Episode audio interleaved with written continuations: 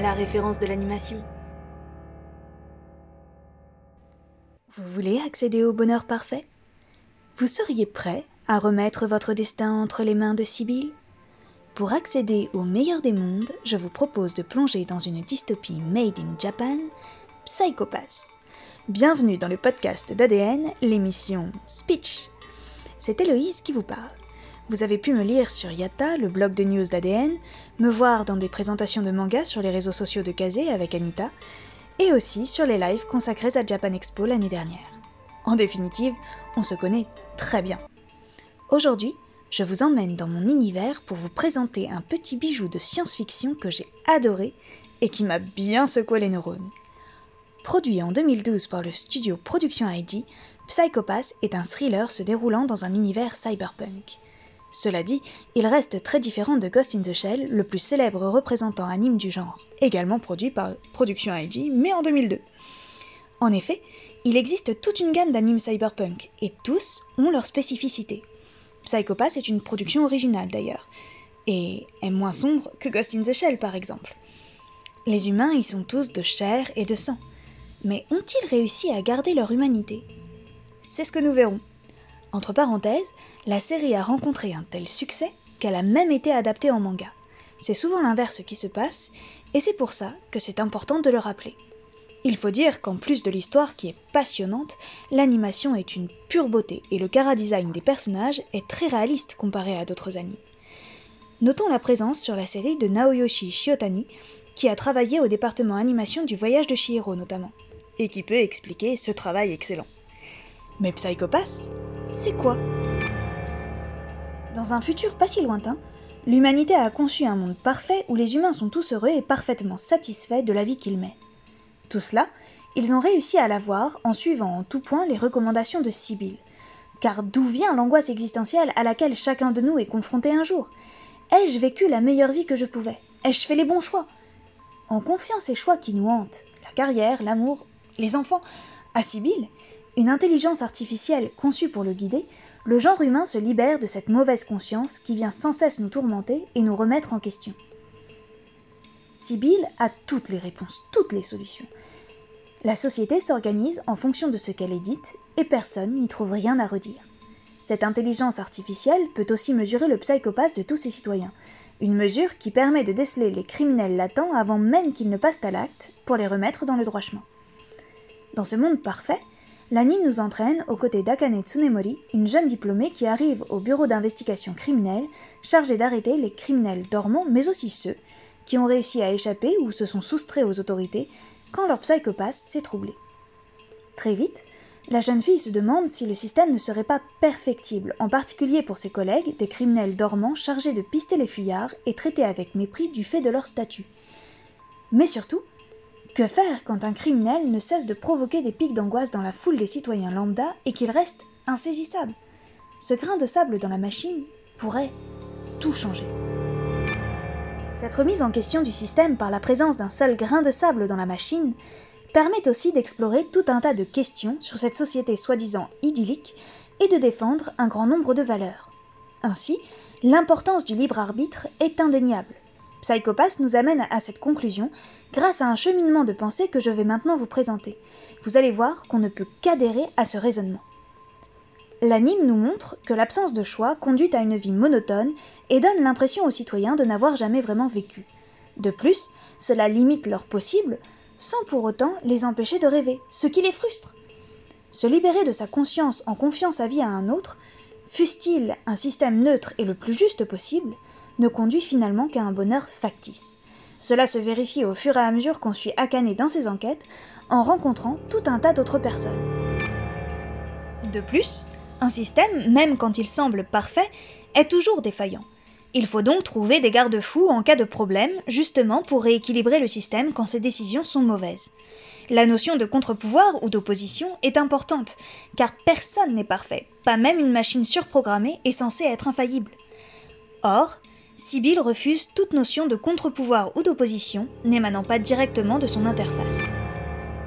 La dernière réflexion que je trouve très importante et intéressante dans cet anime, c'est la réflexion sur la notion de justice. Peut-on hiérarchiser la société et traiter une certaine catégorie comme des parias sous prétexte qu'ils ont un psychopathe trouble? Peut-on mettre certains éléments de côté sous prétexte qu'ils n'entrent pas dans le moule préfabriqué qu'on a imaginé et alors même qu'ils n'ont rien fait de mal?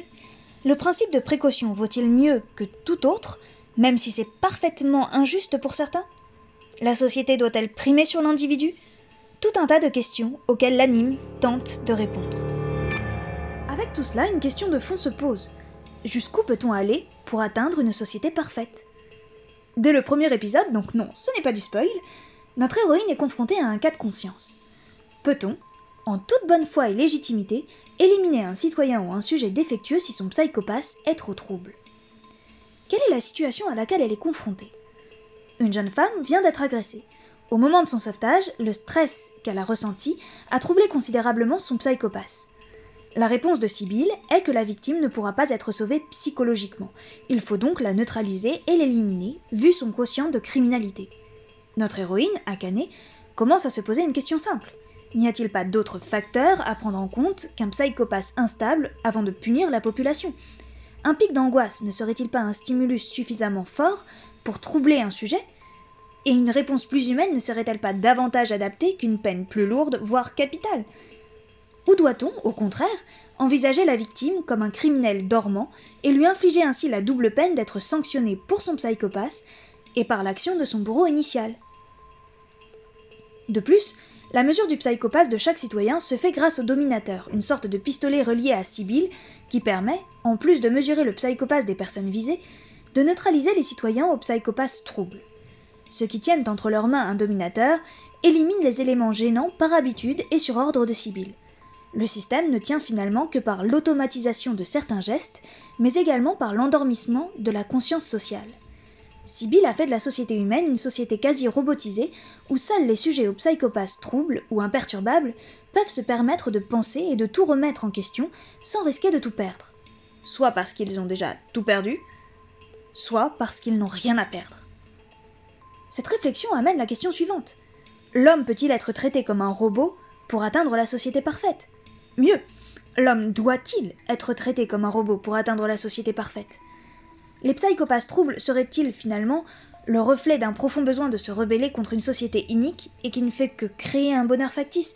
En regardant les personnages de cet anime, on comprend que les réalisateurs proposent certaines réponses auxquelles on peut ou non adhérer, et pourquoi pas proposer les nôtres. Chaque personnage de la série nous propose une vision différente de cette société si particulière. J'en ai choisi trois à vous présenter. Tout d'abord, Akane Tsunemori. C'est un des personnages principaux de Psychopass.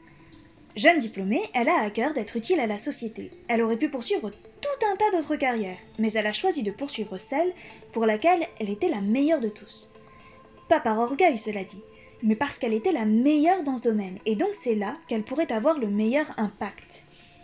C'est un peu par hasard, plus que par réel intérêt du coup, qu'elle se retrouve au bureau d'investigation criminelle. Ce qu'elle y découvre est loin de ce qu'elle s'était imaginé. Sa particularité est sa faculté à garder son psychopathe toujours neutre et jamais troublé. C'est très important. Grâce à cette particularité, elle en vient à questionner sans réserve ce qu'elle peut constater. Elle est en théorie la citoyenne parfaite. Son psychopathe ne peut pas se troubler et donc elle ne devrait pas, en théorie toujours, être sujette aux crises d'angoisse, mais être toujours maîtresse d'elle-même. Elle devrait s'épanouir comme jamais dans la société régie par Sibyl. Pourtant, c'est grâce à son regard nouveau et critique qu'elle commence à questionner la société telle qu'elle est. Elle en vient à modifier le regard de ses collègues. Elle en vient même à découvrir le secret de Sibyl. Son collègue, Shinya Kogami, est le second personnage principal de cet anime. C'est un peu un sous-homme dans la société de Sibyl. Pourtant, c'est surtout un excellent pisteur pour retrouver les criminels dormants ou les criminels avérés. Au départ, c'était un citoyen lambda, très doué dans sa partie, mais qui a choisi de pousser un peu trop loin ses investigations dans le domaine criminel et a fini par troubler son psychopathe alors même qu'il cherchait à se perfectionner lui-même. Il est très brut de décoffrage, et à travers son personnage, on comprend tout le côté injuste du système mis en place par Sibyl. C'est d'ailleurs l'un des premiers à montrer des signes d'automatisation de certains gestes. La façon dont on traite les gens pourrait donc aussi les façonner. C'est ce que suggère ce personnage. La société peut être responsable de la façon dont se comporte un individu, mais ça dépend également de la manière dont réagit cet individu à la vie qu'on lui fait mener. Si certains basculent et se rebellent en devenant criminels, Shinya, lui, devient un robot sans âme quand Sibyl lui ordonne de tuer et qu'elle prend toutes les décisions importantes à sa place. Il n'est plus un homme, mais bel et bien une machine ou au mieux une bête qui ne vit que par rapport à ce que lui dicte son instinct ou à ce qu'on lui ordonne. Sa rencontre avec Akane va réveiller sa conscience humaine et le sauver. Le problème étant que Sibyl l'a condamné à cause de son psychopathe. C'est après avoir été condamné par Sibyl qu'il a peu à peu renoncé à son humanité en tuant quand Sibyl l'ordonne, en pourchassant quand Sibyl l'ordonne et en abandonnant son libre arbitre. Sibyl, justement, est le troisième personnage que je voulais vous présenter, car cette machine est un personnage à part entière. C'est une entité bien particulière qui a tous les pouvoirs dans la société, une intelligence artificielle qui a pris le contrôle d'une société idéale mais qui manque de compassion et de sentiments. Peu à peu, elle en a vidé la société en aseptisant tous les échanges. La société est donc à son image, plus qu'elle n'est à l'image des gens qui y vivent. Sibyl a beau être une intelligence artificielle parfaite et autonome, c'est aussi une entité qui cache un terrible secret. Ce manque de transparence est peut-être l'origine du problème de notre société presque parfaite. Ou pas, à vous de le découvrir en regardant Psychopass. Pour conclure, Psychopass est pour moi un anime à regarder absolument. Pour l'histoire, pour réfléchir et se poser tout un tas de questions par rapport à notre société en la comparant à celle de Sibyl, et pourquoi pas pour avoir un excellent exemple pour ceux qui doivent passer le bac de philo. En plus, le réalisme des graphismes renforce le côté sérieux de Psychopass et la portée de son message. Si vous aimez les récits de science-fiction façon le meilleur des mondes, vous allez adorer cette histoire et vous serez convaincu qu'elle mérite un temps de réflexion. En réalité, Psychopass est hyper intéressant car bien que ce soit un anime ciblant au départ des jeunes garçons au Japon, c'est surtout une histoire très bien ficelée et qui nous fait à tous ouvrir les yeux sur tout un tas de dérives totalitaires.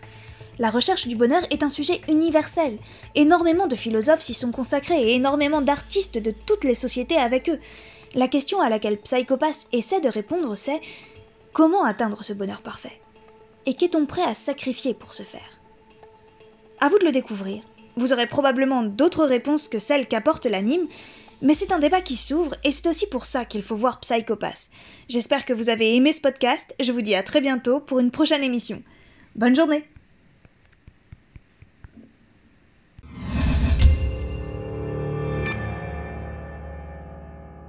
バババババ